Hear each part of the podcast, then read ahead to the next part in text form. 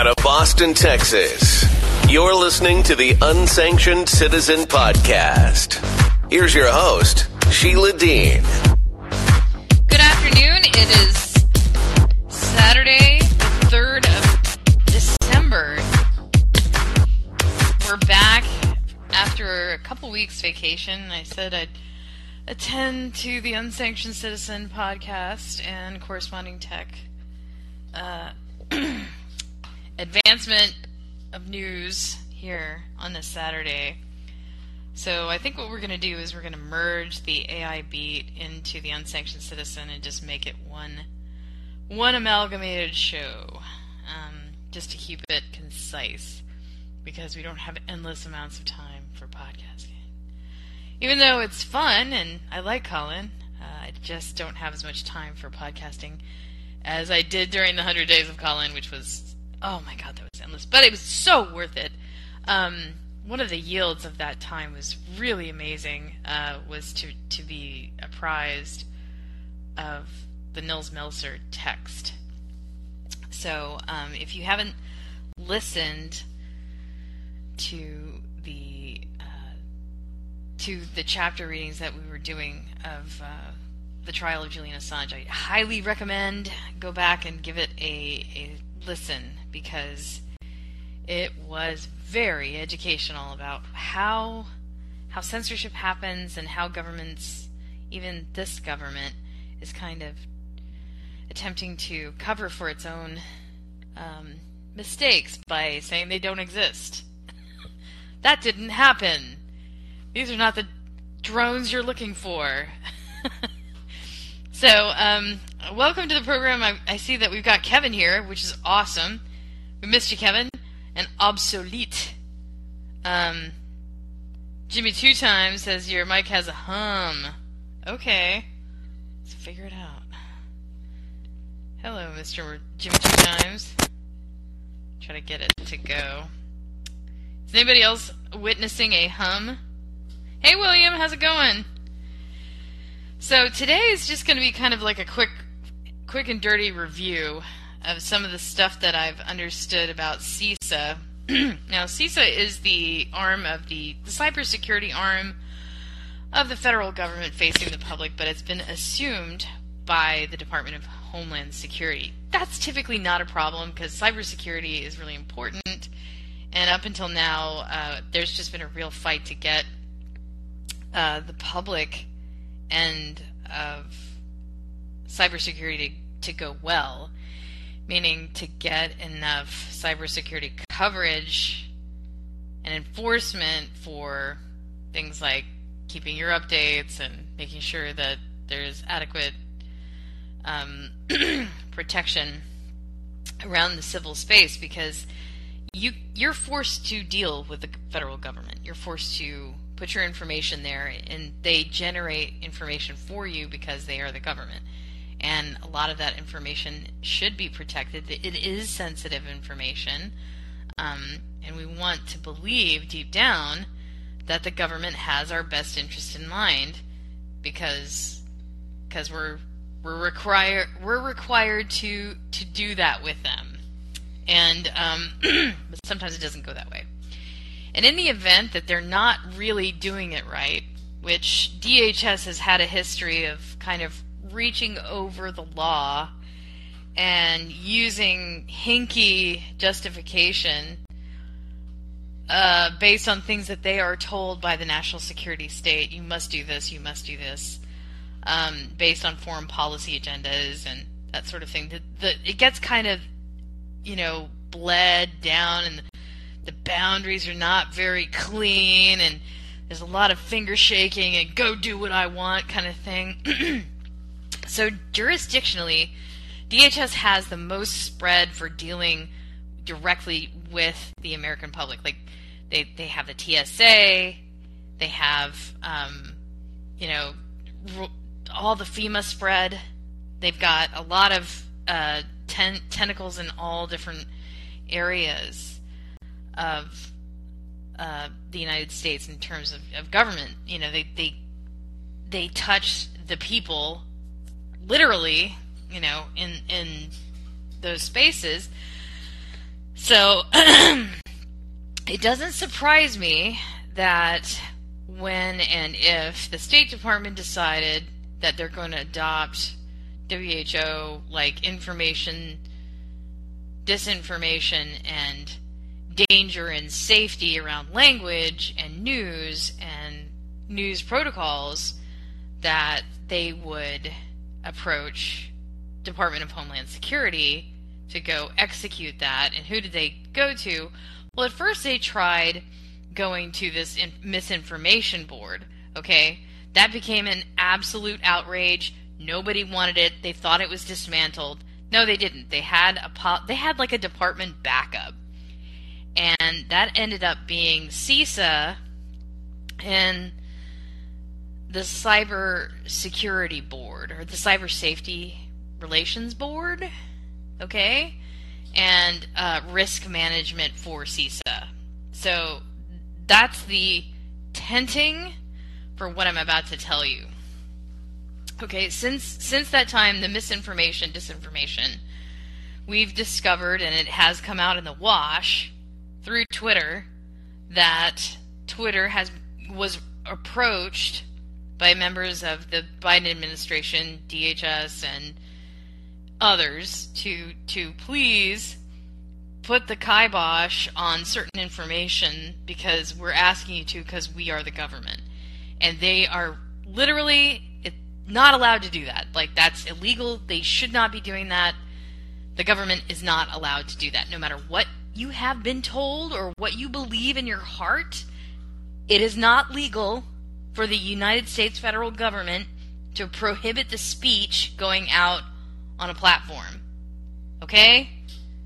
So, you know, it's it's not about what we believe. It's about what's legal and what's true. So, that's that's what's true. So, so I, I, I wrote an article kind of fleshing out where where the hell does this policy actually come from because this this actually didn't really begin inside the United States. Um, it began during the pandemic and then it kind of got troughed into the Great Reset uh, panel of organizational change that kind of got doctored in. Um, and so let me tell you some of the fruit of that tree. So, physicians sue the state over a chilling new medical censorship law, AB 2098. Okay, so the G20 adopts this, you know, huge panel of, of global uh, ESG, SDG, financial reforms, and in there is conciliation to monitor health information and disinformation campaigns. So I put a link up here at the top. There's the unsanctioned citizen. If you just push to the left, there's three articles there. Um, and the last one is how the United States abrogated how the United States abrogated congressional consensus to adopt G20 policy in an unlawful attempt to censor America online. Okay. So there it is. There it is. All right, so some of the some of the things that happened. The physicians sued the state over chilling medical censorship. Civil Liberties Group is challenging a new and controversial scientific consensus bill on constitutional grounds a month after it was signed by Governor Gavin Newsom. So states can't make laws that conflict with the rights guaranteed in the Bill of Rights and other parts of the Constitution, said Jenin Younes, litigation counsel with the New Civil Liberties Alliance, NCLA. The NCLA filed the complaint November 1 in the Eastern District of California on behalf of on behalf of doctors Tracy Hoeg, uh, Ram Jurizzi, Juris, uh, sorry, Jurisetti, sorry, thank you, Eric Cariardi, Pete Mazolewski, and Azadeh Katatibi. I guess. Oh God, I'm so bad at names sometimes. Um, alleging that AB 2098 is being weaponized as a way to silence, intimidate, and punish doctors who dissent from mainstream views. They're just trying to produce evidence based medicine in many cases. I, I called to the to the front of your memory. Dr. Robert Malone, who invented the vaccine, suddenly found out it wasn't going to work like as planned, that it w- wasn't going to have the vaccination efficacy that it was promised, and for saying so, Pfizer and a bunch of people at the FDA in the government they just said, "No, you're you shall not say this. You shall be canceled." So, so um, I'd like to invite up William. He's talking about. Sarah, I'm going to invite you to speak really quickly. So, if you're here and you can just invite your listenership, if you can, just hit your little man with a plus at the invite tab at the bottom of your app, and we'll try to get some more people in here to listen. So, hey, William. See if we can get you to unmute your mic. Are you there? Hear me okay? Yeah, I can hear you great now. Okay. I just invited my friends, um, my followers, so um, I'm glad you mentioned that. I'm Okay. ropes of the app too, and um, yeah, I mean, you mentioned Dr. Malone. I remember the first Dark Horse um, Bret Weinstein and Kurtz video they did together. Like five and a half hours, and that, that YouTube pulled that sucker. You know what I mean? It wasn't up for too long. You know. Oh man. Yeah. And so, um, obviously, uh, uh, frontline, the frontline COVID, cur- all the doctors are good doctors like Pierre Kory and Peter McCullough, Marik that were using the repurposed drugs. You know what I mean? Uh, ivermectin, hydroxychloroquine, and then come day seven or eight, if somebody had a cytokine storm using uh, antihistamines and corticosteroids, and they were keeping people out of the hospital, even people 90 years old and stuff. Unbelievable. Oh yeah, I Yeah. mean, we never we never used to do things like that. I know. Yeah, we never we never did things during you know because we've had nastier flu seasons, Oh, but because people got adequate treatment, they didn't die. Right. But people weren't allowed to even attend the hospital even if they were sick, which was ludicrous. Yeah, it's it's really sad and, and sick. It's malpractice. And then the drug they put them on, the remdesivir, that antiviral, is repurposed from the Ebola trials, where it had a 33%, 30 odd percent uh, renal failure rate, which is, you know, liver kidney failure rate. And they pulled it from the Ebola trials. It was so deadly. They actually removed it. That's the drug they approved of if you got into the hospital. Absolute insanity. Meanwhile, ivermectin and hydroxychloroquine on the World Health Organization list of essential medicines for decades. You know, and um, yeah, they it's Nothing made any sense. It I- was I- nonsense medicine. It really was. I contend it was flat out malpractice and known known malpractice because there's articles, and I don't know how much time I, you know. I want to let you get back to your story, but you know, my dad used to sell for Big Pharma, uh, JB Cyril, for several decades, and he's very clear with me. You know, steer clear of pharma medicines and go herbal. But the point is, in the NIH uh, PubMed uh, medical journal, which uh, Fauci should have been reading, um, you know, there's plenty of information there back to 2005 on chloroquine, uh, safe and effective versus coronavirus. Hydroxychloroquine is even a safer version. That's 2005. And then zinc and zinc ionophore is 2010 effective versus coronavirus and other viruses called arteriviruses, uh, RNA viruses, even polio in the abstract. Zinc and zinc ionophores, which is what Dr. Zelenko, another good doctor who Trump uh, consulted, was all about. So it, it, it was a combination of those things. Dr. Paul Marik, who developed what's called the MATH protocol, where hmm with with the frontline COVID critical care doctors, he lost his his hospital privileges, and eight of his patients died because they put him on remdesivir and ventilators. And he was he was he, he was heartbroken. He, he testified at Ron Johnson hearing uh, from Wisconsin, who had several hearings on this. It was heartbreaking, you know. And then you had Peter McCullough, same thing. He was saving people, um, trying to get the message out. There, you used to be able to actually buy ivermectin through uh, FLCCC, the frontline COVID cryo mm. doctors, uh, directly. They'd have a pharmacist they would refer you to, and but then the FDA put a kibosh on that, and then uh, interesting thing I'll, I, will I'll say you just tell me when it's time. Um, well, I mean, I do need to get back. You know, yeah, yeah, if you yeah, don't mind if I break in, because I called you up here to talk about the the NSA and cyber and FBI stuff. That, oh, right, like, right. Do you, I mean, yeah, well, do you have a do you have a minute on that? Yeah, well, I put an article in the live chat, um, a link you can find. Yeah, the uh, basically they've been snooping on us since the Patriot Act. You know, after 9-11, that whole the Patriot Act um, violating the Fourth Amendment, really, our rights of privacy, and of course Snowden. Snowden expose all that. Yeah, so and, and and that's my point exactly is that they had all this infrastructure already marbled in. Yeah. And and they didn't ever dial it back ever. Okay? They just kind of laid it low and kind of made it seem like it it it, it submerged itself into uh, a lack of of noticing. Okay?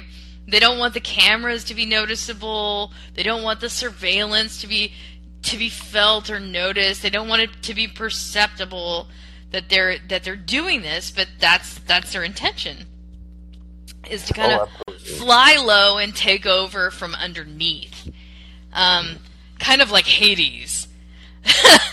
so, uh, so let me get to the, back to this article. Physicians must not be coerced into blindly following the establishment consensus and refraining from entering into the debate that is cru- crucial to advancing both science and rational public health policies, the AAPS letter states AB 2098 will harm the welfare of California patients, the integrity of the medical profession, and the well-being of the entire state. And, and to wit, you know, this is a this is a good case. They have a good case against the state of California, and uh, and what they're doing, they've got unconstitutional law happening.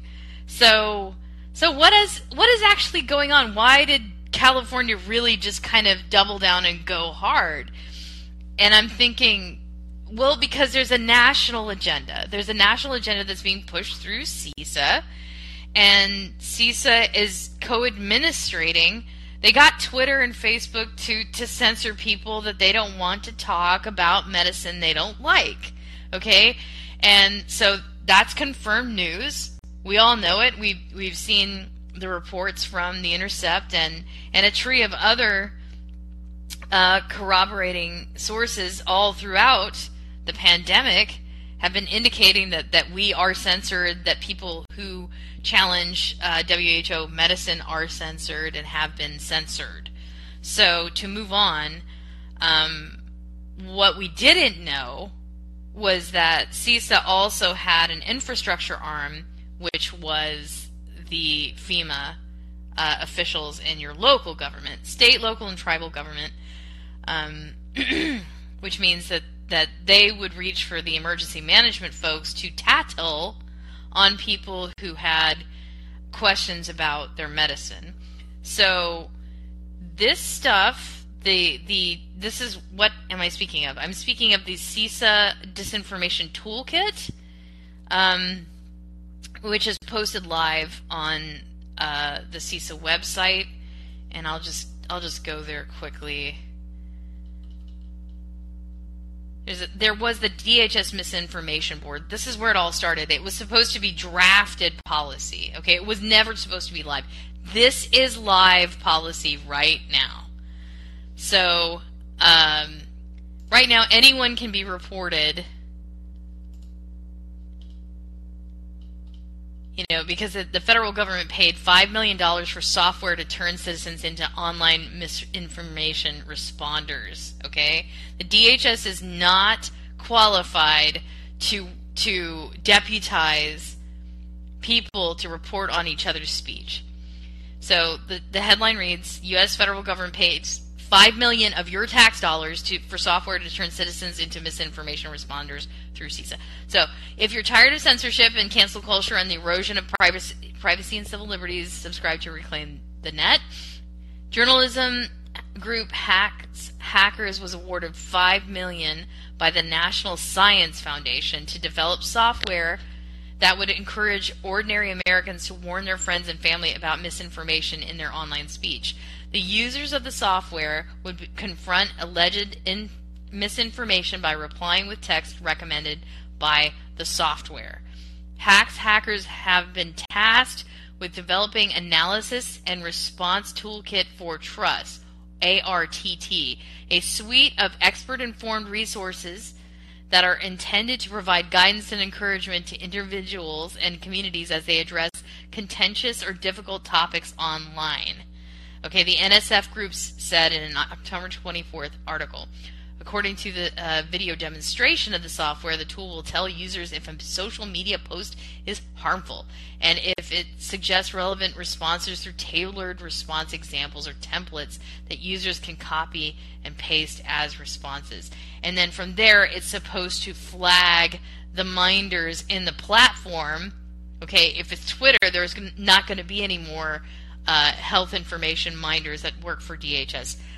Um, because because Elon Musk has been dedicated most recently to surfacing this this as an agenda as a problem area and that he doesn't owe the government to tattle on users for routine speech.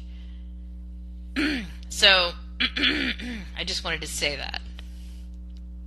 So we, we were getting we're getting people coming in and out. I just wanted to, to finish this out. It says another video by ARTT claimed that the social media efforts to fight misinformation are not as effective in influencers' users' views as efforts made by friends. So the whole point is to recruit your friends to tattle on you if you can't tattle on yourself or someone else.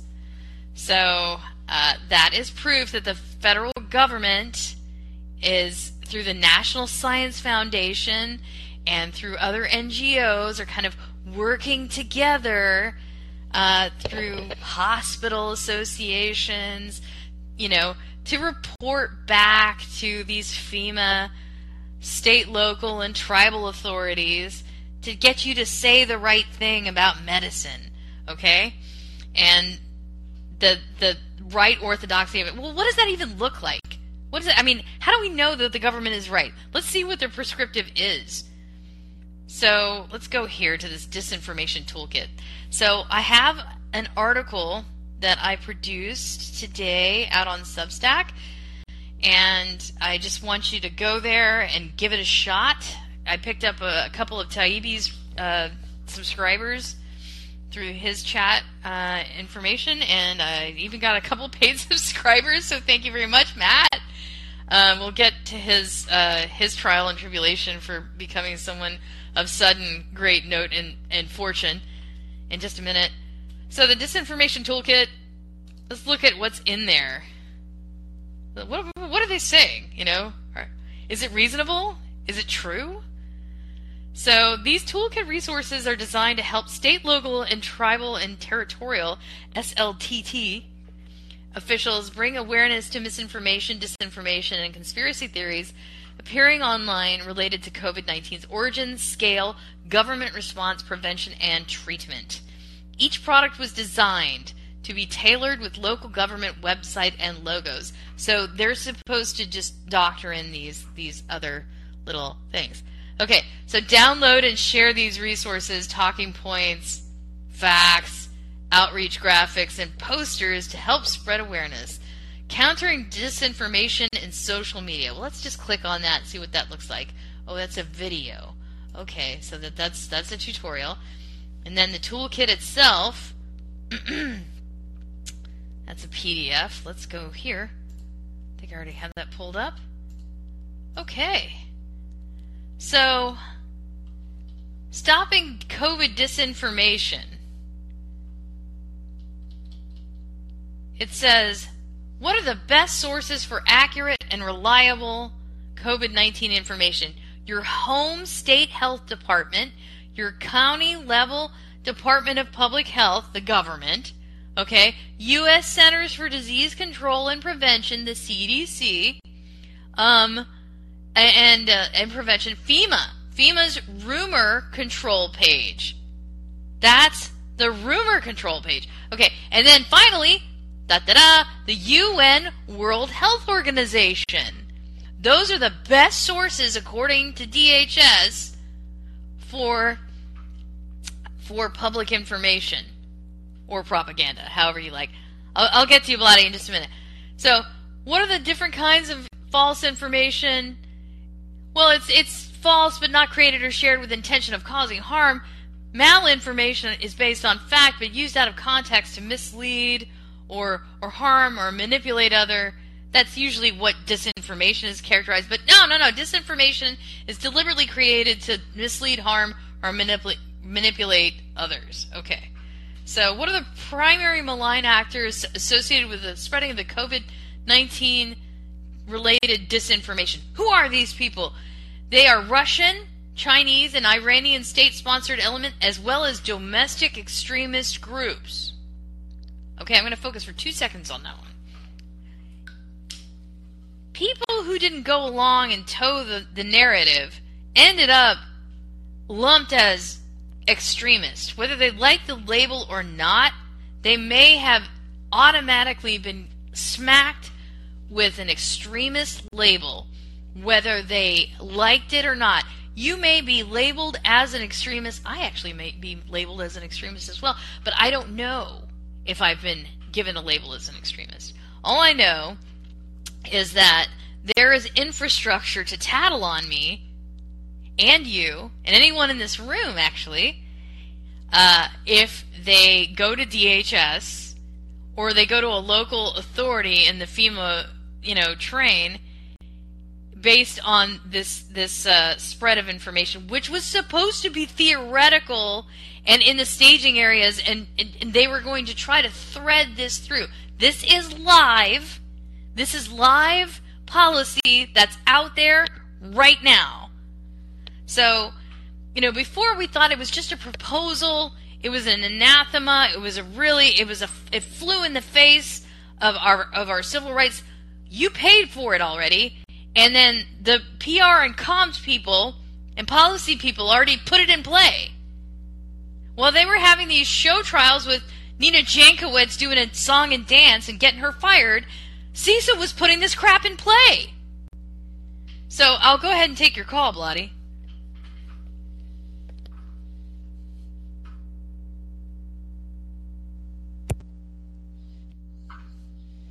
Welcome back.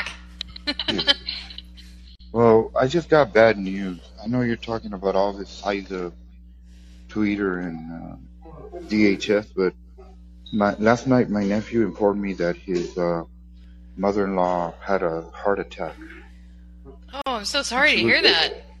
and she's one of those ladies that was so into the vaccine. So my his wife, which is which is my his you know his wife is right now over in Texas. They live in the Diebold. You, are you familiar with the Diebold area of Texas? Diebold? Are you? Yeah. Diebold. Diebold? Yeah.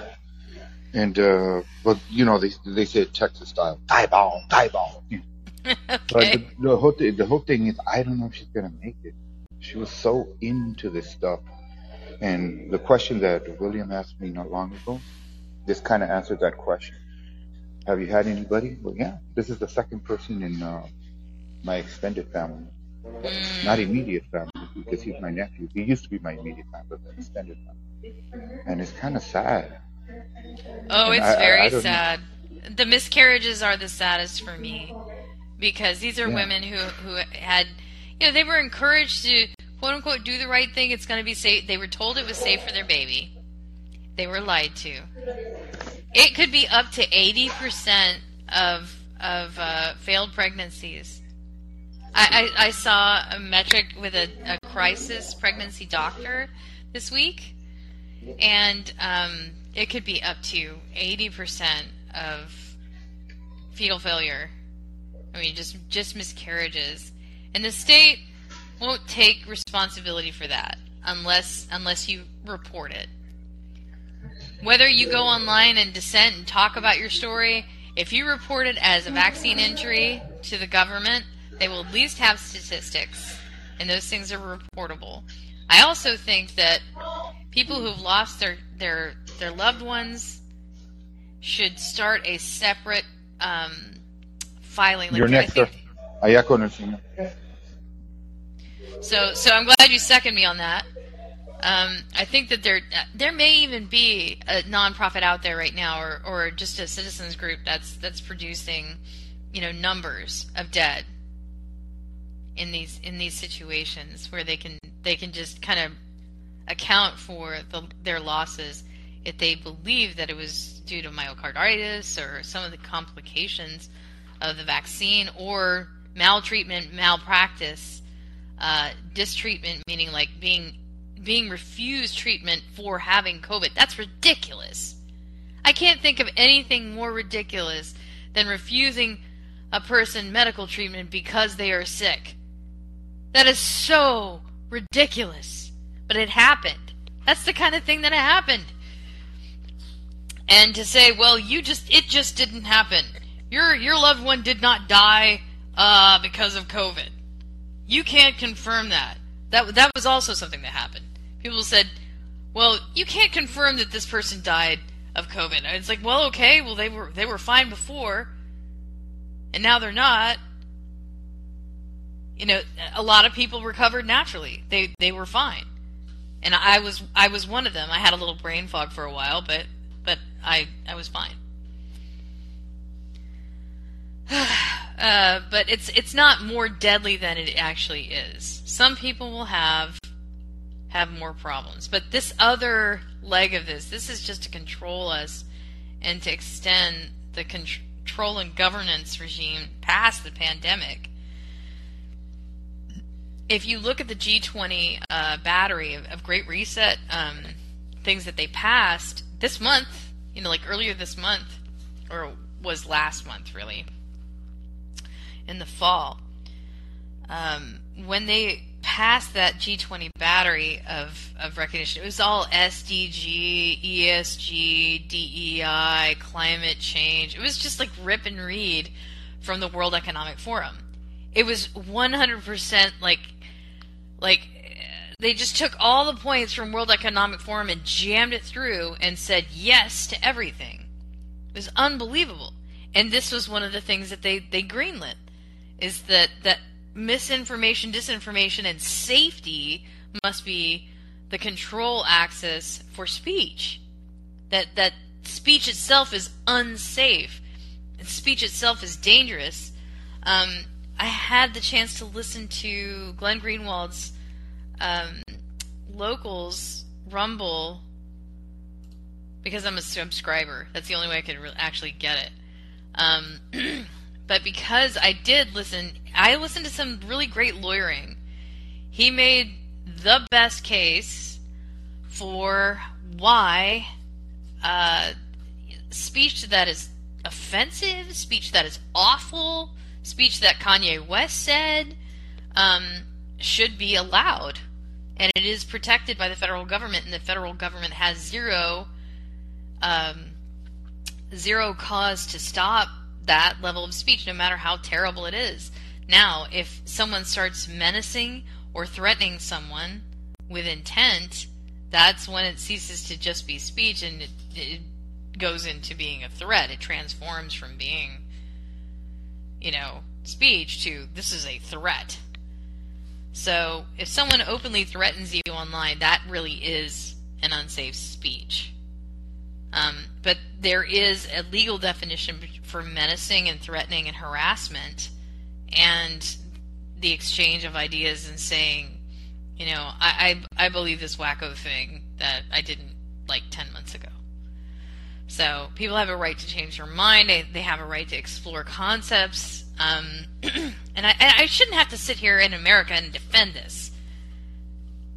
He, he made the best argument, and I, I just urge you to, to try to subscribe and, and listen if you can. Um, so there's Alex. Hi, Alex. Uh, so let me get into some of this Twitter files stuff. I just kind of want to make the merge here. Um, so Hunter Biden laptop bombshell. Twitter invented reason to censor post reporting.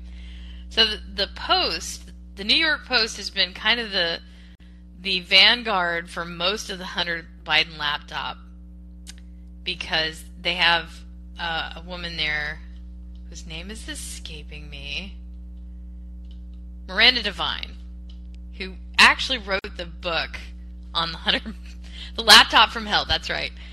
Uh, the laptop from hell, and she produced it as one of the, the main investigative researchers and reporters at the New York Post. So, one of the yields from the Twitter files is that the Hunter Biden laptop uh, was billed as hack. Like, oh, this was a hack. We have to we have to bury it. It was a hack, and it just so happens that this uh, citizen software group was also named Hacked Hackers. It's a journalism group called Hack Hackers. So because it was uh, billed as hacking, they had to bury it. So I don't know how reliable. I think people should probe that a little bit more, especially if we're paying them $5 million for both software and journalism. Who are these people? Hack hackers. Are they the NSA's publishing group or propaganda arm? Am I allowed to ask that question? Probably not. But I will ask anyway because I am curious. So, um, so Twitter just freelanced its baseless decision to censor the post bombshell Hunter Biden laptop scoop in the run-up to the 2020 election, with top-level workers at the social media giant agreeing that controversial decision was effed. Damning insider communications released by CEO Elon Musk Friday reveal. The chaos and confusion behind closed doors at Twitter in the immediate aftermath of the October 2020 Hunter Biden expose showed that the small group of top level execs decided to label the post story as hacked material without any evidence behind the back of then CEO and founder Jack Dorsey. Musk tweeted a link to the account of independent journalist Matt Taibbi, uh, who was invited to this program but didn't come. I just want everybody to know that. Like, Matt Taibbi didn't show up. He's, like, not here now because he's probably busy publishing Twitter files at this moment. You know, I think it's okay that he blew me off for this. Uh, but the chaos and confusion Musk tweeted a link to the account of the independent journalist Matt Taibbi shortly after 6 p.m., who shed light on Twitter's shady censorship decision by posting what appeared to be redacted emails between Twitter employees. The decision to censor the post story was made at the highest levels of the company, according to Taibbi, but without Dorsey's involvement. So that is so interesting. That is just so interesting. Why don't we look at what happened to Taibbi? So, Journo's attack reporter Matt Taibbi for publishing Musk Twitter files. Oh, you got my story. You got something I didn't. Okay, so Wajahat Ali said, Matt Taibbi, what a sad, disgraceful, disgraceful downfall. I swear, kids, he did a good work back in the day. Should be a cautionary tale for everyone. Selling your soul for the richest white nationalist on earth. See, now Elon Musk is a white nationalist. It was going to happen anyway. He just had to get to a certain dollar amount. No, no, I'm just joking. Sorry. Well, he'll eat well for the rest of his life, I guess, but is it worth it? And uh, so they're panning Taibbi because he's competition. Mainstream news reported flooded social media to smear in step with Democratic strategist journalist Matt Taibbi. He's a Democratic strategist, and they're smushing him as sad and fraudulent when he released his bombshell report on political censorship on Twitter. Matt Taibbi, what a sad, dishonorable downfall. Again, everybody's calling it sad. What's sad about it? I'm elated. I'm like, we know what's true now. Anyways, so the Daily Beast columnist and New York Times contributor posted Wajahat uh, Ali, I just said, selling your soul. On Friday, billionaire Elon Musk, who vowed to give the social media giant a free speech overhaul in its acquisition last month, told Taibbi that a Democratic insider relied on Twitter censorship to suppress the post. He released a shocking collection of internal letters proving that the Hunter Biden laptop coverage ahead of the 2020 presidential election. There's also, instead of just Twitter files, I want you to know that there's a subtweet drama also known as Twittergate. So let's look at Twittergate right now. I close out of some of these tabs. Oh, hashtag Twittergate. Let's see what we find. Okay. Twittergate. How Elon Musk is revealing the dark side of American politics. Okay, so this is expressly political. Elon Musk's Twitter files revealed plenty of details about former executives' abuse of power while running the platform. In November, Elon Musk promised to publish evidence of Twitter's suppression of free speech, and on Friday, he announced he would reveal Twitter's role in suppressing news about Hunter Biden's laptops. Matt Taibbi, author of Griftopia, The Divide, The Business Secrets of Drug Dealing, and Hate Incorporated, put together a thread detailing how Twitter began to control the situation with delicately political implications. Little by little, over time, Twitter's staff and executives began to find more and more uses for these tools, which means that there will be a spray of uses after they're done with COVID, which is what I kind of indicated earlier. Once they get the infrastructure into society, they don't ever want to rip it out. So once they get their their their needles into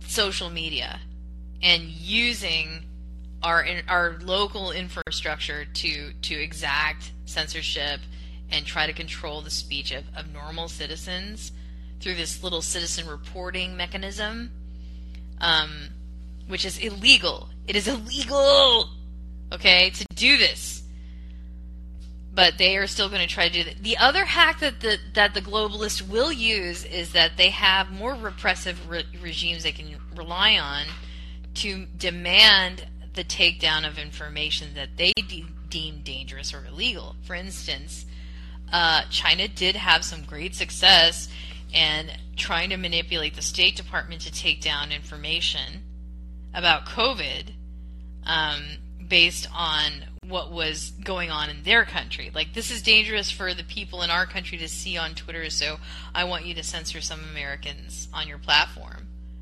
which is not okay.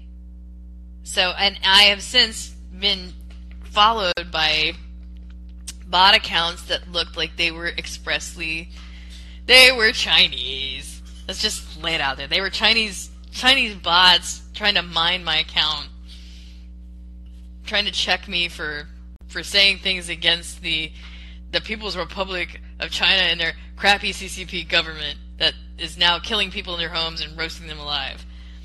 And now they're in the streets. That I I gotta hand it to the the Chinese people. You know, getting out there with sticks and batons themselves and saying we're not to take this crap anymore. We're not to live underneath, you know, Xi's awful autocratic garbage. We're taking our country back. However, we got to do it. We're not going to be slaves working at Foxconn while while Apple censors Americans while he's over here. So I think I'm I'm done preaching. If anybody wants to jump in and talk, say whatever you gotta say. Lottie, William. Yeah. Um. I while you were talking in the live chat, you know, it's fascinating to think that they want to limit speech from good doctors while they practice medical malpractice, if you look in the live chat, um, COVID jab responsible for 94% of the heart related illnesses in children. Start yeah, study. Yeah. They have the COVID jab responsible for, um, they had an 84% increase in, uh, in job related uh, cardiac uh, deaths. The Florida Attorney General, member, uh, what was his name, Leobo or something, he reported on that for men 39 to 18. So, you know, we have, of course, there's always studies that the CDC puts out to contradict that, but they want to run their narrative and put us all in their protocols around the world. This is starting with, right? Remember the uh, G20 nations on the new vaccine passports they, they want to push right. Right, there you go. That's exactly what I'm talking about. Yep, and so this is starting at the WHO, and as I've been, California's on board, right? They're trying to limit those doctors' free speech. Um, Australia, uh, Maria Z did a piece uh, today I just saw with a couple of good doctors how they're passing law I forgot you came into the room. That that was the room I was doing before Sheila about the law passed to limit doctors from being able to say anything against the the, the government narrative, or they can lose their medical license. And my God, I mean, as if what it's bizarre. It's it's like they're like you said the um, miscarriages um, in the vaccine dump that I'm sorry the the uh, clinical study that uh, Pfizer did on 42,000 people. Uh, only one woman had a normal birth. You know that, right? When the, the vaccine dump was Ugh, 281 women, only one had a normal birth. that's Others unbelievable. Oh yeah, they hit that that um, that vaccine. Um, there's lots of, of all the side effects were listed um, that no one got informed consent because no one was told about all that. Do you follow Oh me? yeah, yeah, that makes sense. Nobody would say, yeah. I mean, they were all told, you know, this is safe. This is going to be, you know, it's safe. You can take it. It's been tested. You know, Yeah. the, all the rats made it through. No, no, I, they can totally sue, unless you know, even if, even if, no, if they they've willingly misled these poor women, these Yeah. poor pregnant women in, into this because there's they're still telling pregnant women. I saw a really irresponsible uh, note from from a medical official in the United Kingdom who was busy telling people that the that the vaccines were were safe for pregnant women.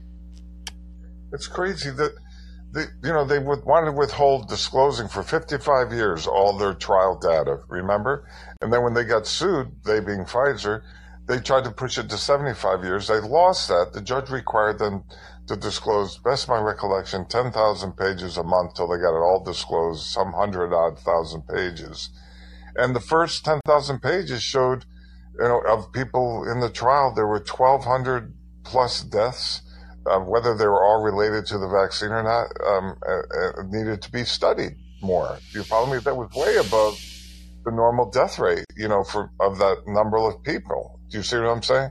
And um, oh, the Guillain-Barré syndrome, the shingles, the the uh, Guillain-Barre, Guillain- yeah, Guillain-Barre is that how you syndrome. Yeah, Yeah. Okay. And then uh, I'm not a medical doctor. I'm just trying to stay up to speed. No, no, I I uh, people people know it as Guillain-Barre, so Okay, so I just yeah. wanted to say that, offer that to you. Well, thank you. Um, the, the blood clots, the strokes, the myocarditis, the pericarditis, and people like, oh, well, COVID's worse than that. Really? Do, you know Bill Gates at the World Economic Forum 2022 said about COVID? I'm going to, best my recollection, paraphrase it. It was, well, you know, COVID, we really didn't understand it. Uh, turns out it's um, low death rate, kind of like the flu little different actually has a lower death rate amongst children than the flu a little different than the flu um, so therefore you know vaccine uh, passports and mass mandates don't really make much sense you know mostly affects the elderly uh, people with comorbidities in fact the cdc reported that 94% of the deaths were people with two or more comorbidities so elderly, you know, other comorbidities, maybe uh, uh, sleep apnea, um, uh, metabolic syndrome. Oh, here's one for you. Um, the United States had 25% of the COVID deaths with 4.3% of the world's population. 25%. We have the highest metabolic syndrome of any country in the world, that being, you know, I think it's because of the petrochemicals that are out there in in in food and in the environment. We try Well, a I- lot of experimental stuff in our culture. We make room for new things, but uh, with that comes risks, and you know we don't always we don't always absorb what those those uh, drawbacks are going to mean. BPA is definitely one of those those petrochemicals or the chemical compounds that's ended up in inks that everybody handles. Um, so if you're handling receipts and uh, anything with with heavy printing, also cans had a lot of BPA. BPA has gone through so many things. People are are getting rid of it because it has bad metabolic outcomes for a lot of people. So I just wanted to indicate that. Well, actually, also food. The, the glyphosate in Roundup is sprayed on all commercial produce and grains. The glyphosate knocks out gut bacteria, Which You know, there's a class action lawsuit now for for for Roundup. There there have been in the past, but there's an official new uh, Roundup uh, lawsuit. So if you if you've been exposed to Roundup and you got cancer, like their weed killer, or um, some of that stuff, then then you can you can and you have reason to believe that it's for you. You can go sign up for their class action lawsuit. I just saw it the other day. I couldn't believe it. You know, years ago they had the worst lawfare. You know, they had the most aggressive lawfare out there, and and and it was terrifying because they were going after farmers. They were going after all kinds of people, and it was the worst. You know, the OCA, which is the Organic Consumer Alliance, who were trying to get people to, to please, you know, come eat organic because it's not riddled with chemicals. Right. Um, you know, they were in courts fighting these people. Were and we were really trying to get get more support uh, for people to to have a healthy diet. Anyways, um, so I just wanted to ask you really quickly: Should we rat on our fellow man for having uh, dissenting questions about their health during COVID? No, I'm here always questioning, and and so are you, and that's that's speech. I mean, free Hey, speech- Bloody. So, what do you think? Should we rat on our neighbor? No, for, uh, no, no. We will be no different than all the rats in the Soviet Union. rats. Who- Why? Why should I give a rat's ass wh- whether my neighbor took the shot or not? It's his jab, not mine. You know what he And you don't have to he live. should eat Yeah, that. you don't have to live with the consequences. Exactly. Why should I be a burden to him? Didn't he get shot up so he won't get sick? So what are you worried about me? Let me die in peace, an old man. When I'm looking back in history and saying, this dumbass took the shot and now he's dead, along with those dumbasses in my family that took the shot. I lived, they died. I'm the smarter man. I'm sorry. It seems so Darwinian. Uh you know, and I, I don't want it to be that way, but I, I kind of took strains and pains. You know, we moved to another state so that we could have more liberty. There were vaccination passports and, and the population were a bunch of, you know, eugenics born globalists that, you know, love Bill licking Bill Gates shoes, okay? So I was definitely outnumbered. And so we left. We left Western Washington and Washington State because they were all down with it. You know, they have this this funny way of doing things in Washington State. Like they'll grow uh, a Roundup or or a GMO crop right next to an organic crop, and they'll think that they're really great because they did both. Yay! But they don't understand that one affects the other, and that the seeding and and and you know the way that the wind blows and the chemicals go go onto the onto the organic crop. Like, no, no, we got it right. We're awesome. We satisfied everybody.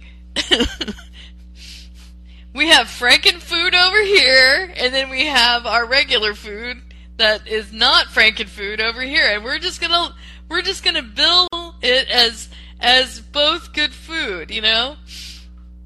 All the while, you know, there's winds blowing and there's seeds co-seeding, and uh, Well, there's another aspect to that, Sheila. A lot of farmers lost their land because what happened was there's the seeds blew over the Monsanto GMO seeds and uh, ended up. Uh, That's right. That is right. That's the lawfare I was talking about. That's what the OCA was was fighting back in the day. Sure. For those who don't know, Monsanto then sued the other farmer for having Mm-hmm. their product on their land when the wind blew it over from the pollination. It was nuts, nuts, and people lost their. They couldn't afford the lawfare, like Sheila was saying, so they lost their farms. This is predatory capitalism at its absolute. Yeah, I'm glad you I'm glad you knew about that, William, because a lot of people didn't, and um, you you've been around to see a lot of stuff. Um, so, Blotty, I'll let you have the last word before we get out of here. What, what do you want to say about If, this? uh, this I'm gonna be around- toolkit? like-minded, uh, pure bloods like myself. Well, I hope to see you guys go into your ripe old age. And if I'm younger than you, I think you're younger than me, Shayla. So you'll see me become an old fart before I see you become an old fart. But at least we'll be able to say together, we outlived them. We were the better person. We were the better men and women. We were smarter and we thrive and we're still here and they're gone, unfortunately. And we are still here! We are the champions, my friend. And we're going to be singing that one together, but without Freddie Mercury. Let me just take us out on, on, a, on a high note. Uh, MIA, the artist, is going to see Julian Assange today, and I have it on good authority that um, Mr. Ra- Rafson, Rafson, um, who visited with Glenn Greenwald, uh, had interviewed, and he is doing a persuasion tour uh, all over the Americas, through up through South America into Mexico to persuade uh, world leaders in this hemisphere that Julian Assange should be allowed to be, you know, he should be allowed out of his cage because there really is no crime here except for the insults of the national security state.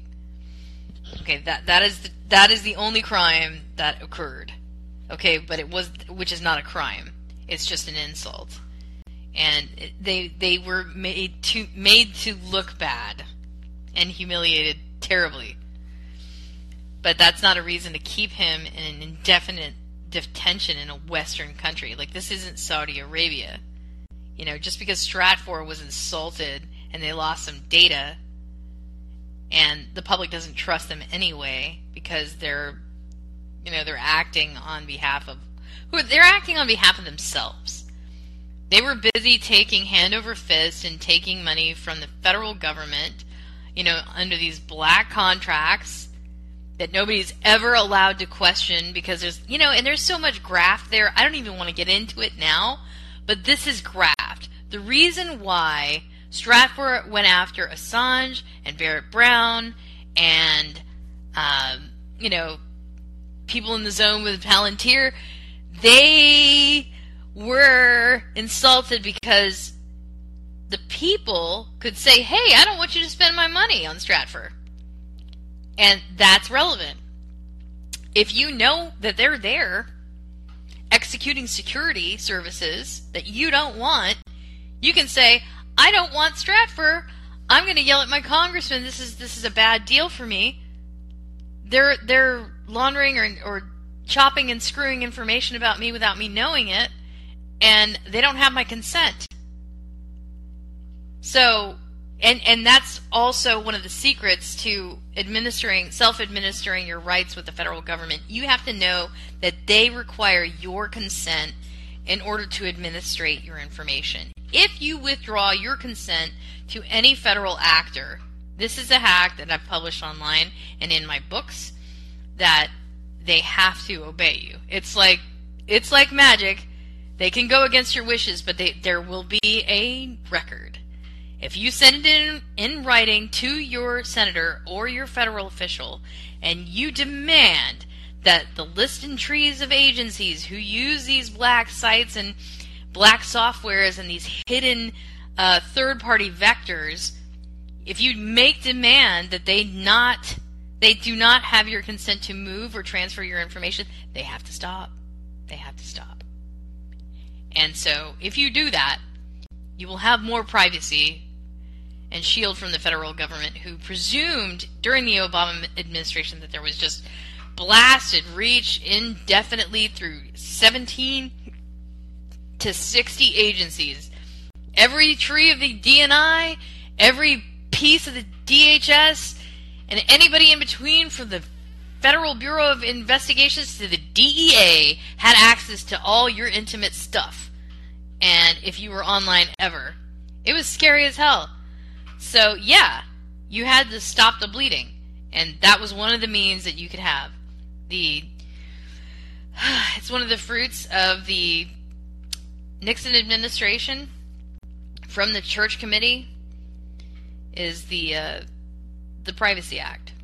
So use it or lose it. Use it or don't be private.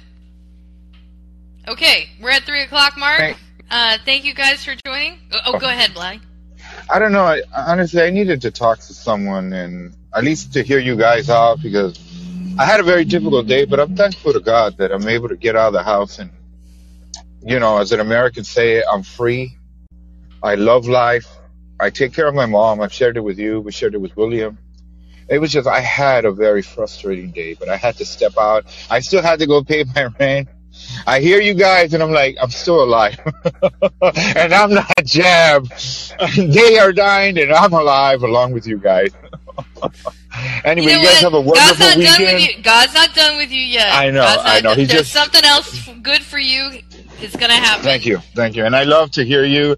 I miss you when I don't hear you, Shayla. I miss William when I don't hear you guys.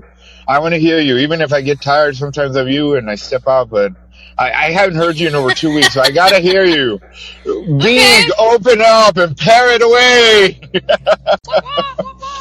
All right, thank you, Bloody. Um, so, Jonathan, thanks for thanks for dropping in. Uh, John, Alex, and it's been fun. Brady was here and then he left, so um, I'm happy to have an audience with you guys as always. I'll be back next Saturday around this time, and uh, so thank you for joining and and uh, you know reviewing some of the source material up top. And, and have a have a nice good think about these things and I'll be watching out carefully for the Twitter files, and uh, I might do a spontaneous room just in case there's something relevant to say, because I wasn't able to do that yesterday. All right, till next time. It didn't fire off. Come on, outro. Thanks for listening. Before you go, hit the subscribe button. Remember that callers are welcome. Subscribers can access unsanctioned citizen podcast archives at Substack, Podomatic, iHeartRadio podcasts, and Callin. Please stay in touch. We want to hear from you. Visit SheilaMDean.com.